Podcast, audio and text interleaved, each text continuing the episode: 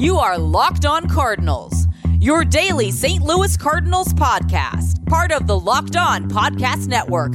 Your team every day.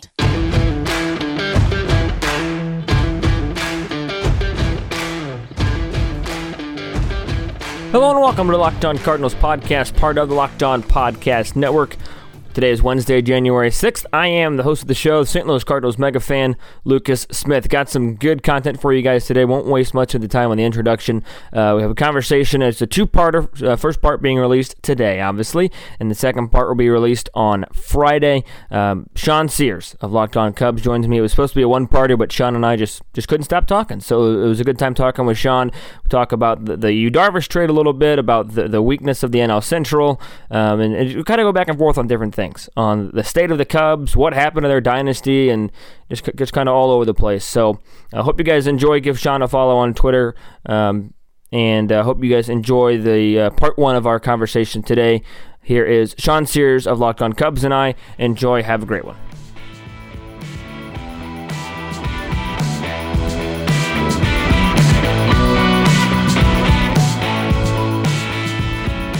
Hello, everybody, and welcome to Locked On Cardinals. I'm your St. Louis Cardinals mega fan and your host, Lucas Smith. We've got a crossover show for you guys today. The wonderful Sean Sears of Locked On Cubs joins us. How are you doing, Sean?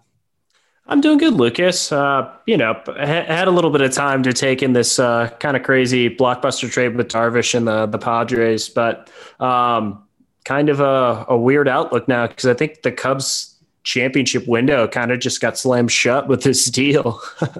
Yeah, I think that that's kind of the, been the consensus. And you know, as soon as the trade happened, I knew I wanted to talk to you with it being an NL Central trade. But you know, you I mean, the, the trade itself seemed like it took eight hours to confirm of who was going which way, what prospects were coming. Uh, throughout that whole process, as, as you know, let's just jump right into it here on the show. What was your process in, in real time to the trade of the different names that were being thrown around. And um, it ended up being Yu Darvish and Victor Caratini leaving. And then you guys got uh, Davies and a handful of prospects. What was your reaction in real time to that trade? Yeah, I honestly, uh, I I was kind of disappointed initially that just Darvish was getting moved, but we we'd heard kind of rumors throughout, like even before the trade happening, it'd been kind of going on for the last week or so. And when rumors were starting to get more serious after Christmas, I figured, okay, if they they pick this up immediately after the holiday, this is probably happening. So I was kind of ready for a move to happen. But what sucked is like the packages just continued to get worse as the day went on. It just seemed like like I, I figured after like hearing the news kind of break a little bit on Monday.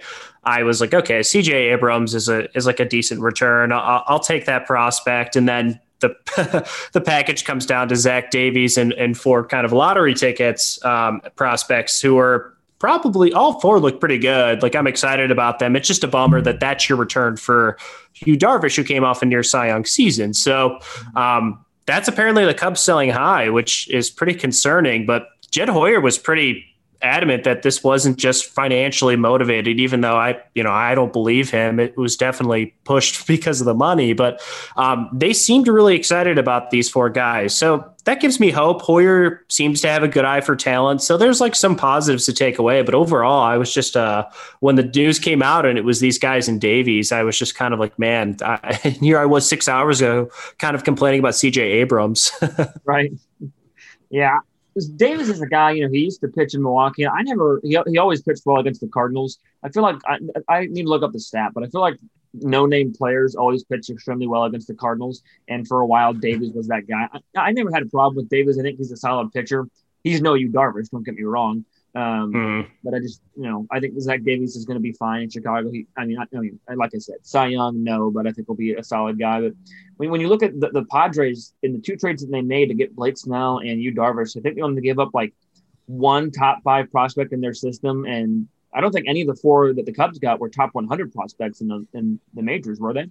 No, no. There and and uh that could have possibly happened. Uh, like that, that, that could have been maybe updated had there been a 2020 season and the minors had played. Some of those guys I think might have crept up into the maybe the top 10 of the Padres system, but um, top 100 definitely not. Yeah, you, you mentioned Jed Hoyer's comments. It's always interesting to, to hear about you know what the motivation behind certain trades are. I know the Cardinals made a trade a number of years ago that they shipped off Craig and Joe Kelly that that kind of ruffled some feathers. It seems that this one kind of did as well. Some people, you know, people that I've seen on Twitter from the people that I follow and stuff and talk to seem to be one way or the other. You you don't seem too happy with the trade in terms of a baseball standpoint. Yeah, it's a it's a disappointing thing just because um, I think what's really frustrating to take is just that uh, you know the Cubs are looking like they're if they're not rebuilding, they're at the very least taking a step back in 2021.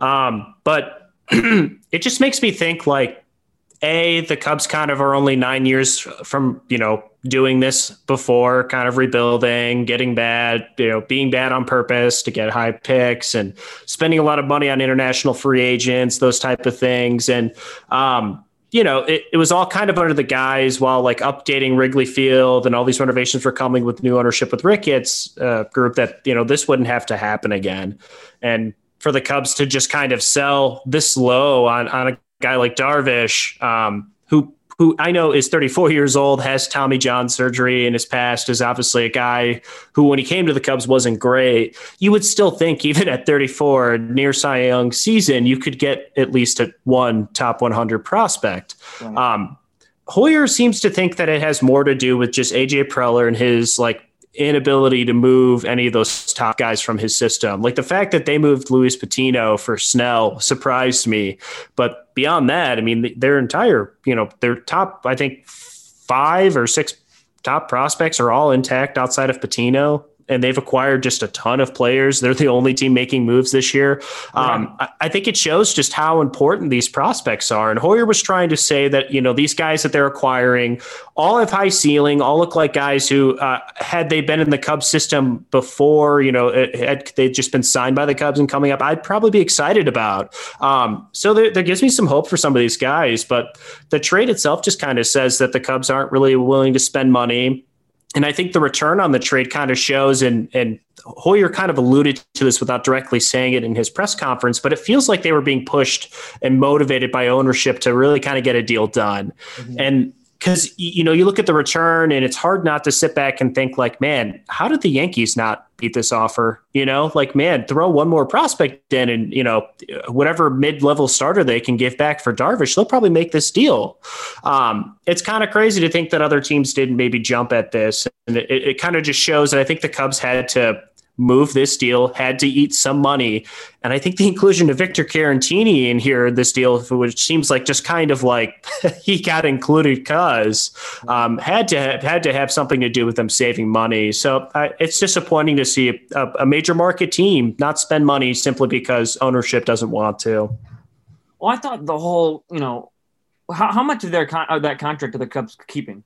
You know? So they were able to get out of i think 59 million collectively. Um, they're paying back i think it's something like 3 million back to the uh, to the uh, the Padres okay. for the salary for this year.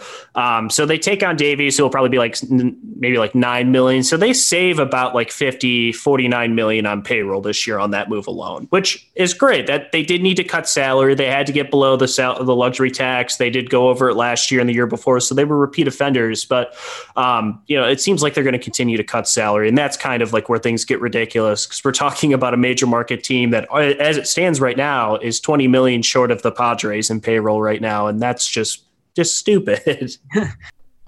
More coming up from Sean and I in just a moment. But are you ready for the college football season to be over? You have one more game, and we have a way to win you some money. There's only one place that has you covered for your sports betting, and one place that we trust here in the Locked On Podcast Network, and that's betonline.ag. Sign up today for a free account at betonline.ag and use your promo code locked on for your 50% welcome bonus. That means if you give $100, they'll tack on an extra 50. And right now in the bowl season as it wraps up with the national championship game between Ohio State and Alabama, Alabama currently a 9-point favorite. Tons of other things to bet on on betonline.ag. Don't sit on the sidelines anymore. Get in on the action. And don't forget the promo code locked on to receive a 50% welcome bonus with your first deposit. Bet online, your online sportsbook experts. And a way to win some extra money as well, you can listen to the, our new show on Locked On Podcast Network called Locked On Bets with your boy Q and Lee Sterling of Paramount Sports. They are picking college basketball, football, NBA locks all winter long. Subscribe to Locked On Bets wherever you get your podcasts. And RockAuto.com is a family business serving auto parts customers online for 20 years. Go to RockAuto.com to shop for auto and body parts from hundreds of manufacturers. They have everything from engine control modules and brake parts to tail lamps, motor oil, and even new carpet. Whether it's for your classic or daily driver, get everything you need in a few easy clicks delivered directly to your door. The RockAuto.com catalog is unique and remarkably easy to navigate. Quickly see all the parts available for your vehicle and choose the brand, specifications, and prices you prefer. And best of all about those prices, the prices at RockAuto.com are always reliably low and the same whether you're a professional or do-it-yourselfer. Go to rockauto.com right now and see all the parts available for your car or truck. And be sure to write locked on in their How Did You Hear About Us box so they know we sent you. Amazing selection, reliably low prices, all the parts your car will ever need. RockAuto.com.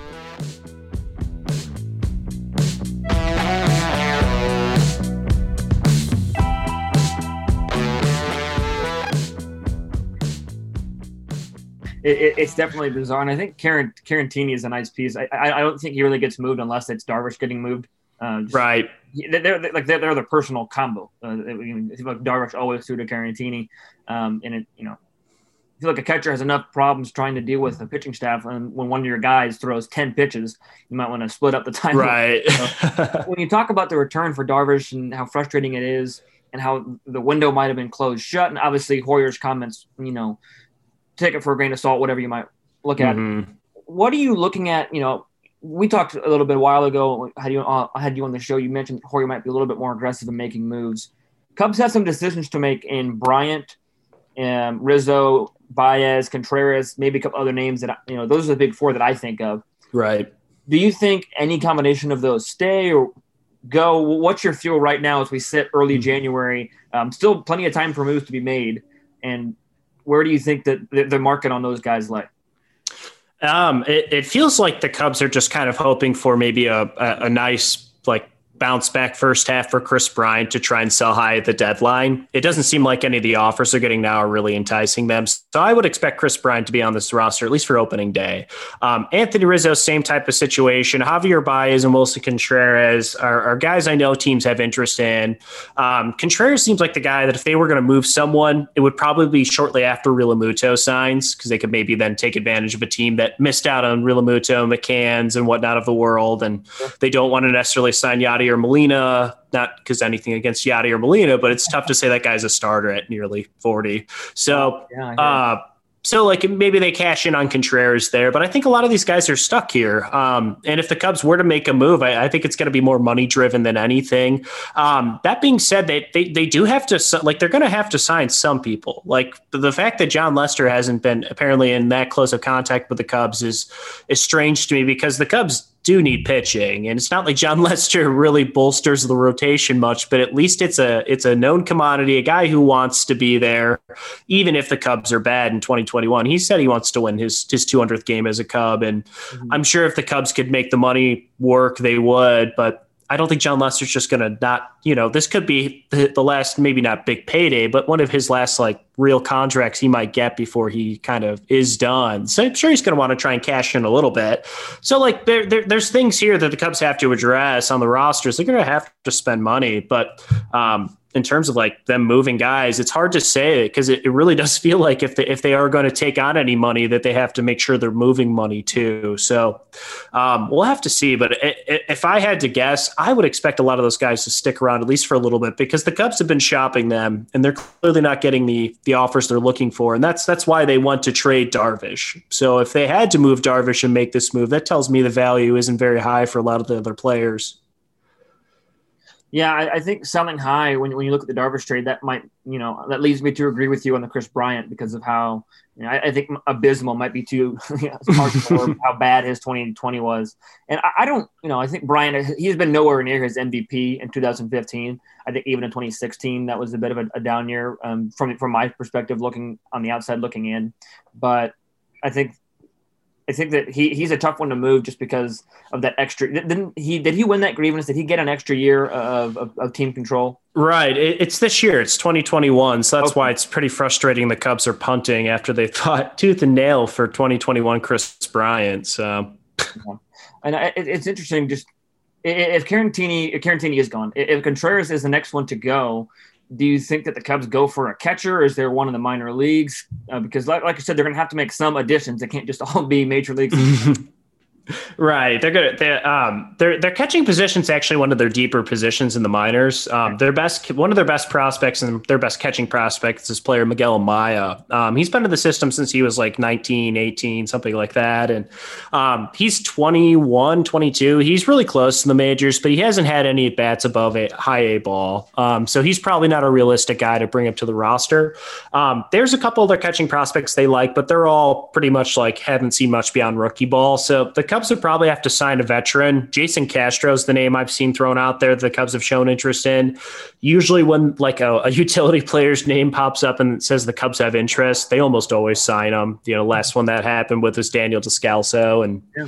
so that, I, I, would be surprised if they didn't go after a guy like him. But if they if they move Contreras, uh, they'll definitely if if they're not if they're not signing a catcher immediately after, they, they would probably be acquiring at least someone passable for for major league ready as a catcher at that moment. So but I honestly, I mean, if they're moving Willson Contreras after trading Caratini, the the goal is clearly to be bad in 2021, and uh, you know they'll they'll probably that there's a good chance they could maybe compete 2022 if they do want to spend money again, and maybe they will. But um, it seems like 2021 is very much just kind of recoup value and see what happens with this group. But I still think they'd sell the deadline even if they are winning this division. Well, before we get to the, to the division, just a, a, quick point that, that, keeps coming to my head is like, what happened? I mean, I know that I mean, it's a, a podcast, but even in 2017, the year after the World Series ring, you thought this team could be. I mean, I think I think the word dynasty is thrown around way too often in the sports world. But sure. you had young guys in Bryant, Baez, Rizzo, Contreras, all the guys we're talking about right now. Lester wasn't at the age of being old yet; he was getting up there, but he was he was solid. You had pieces all around you for the mm-hmm. Cubs that you said, okay, this team can win for years on end.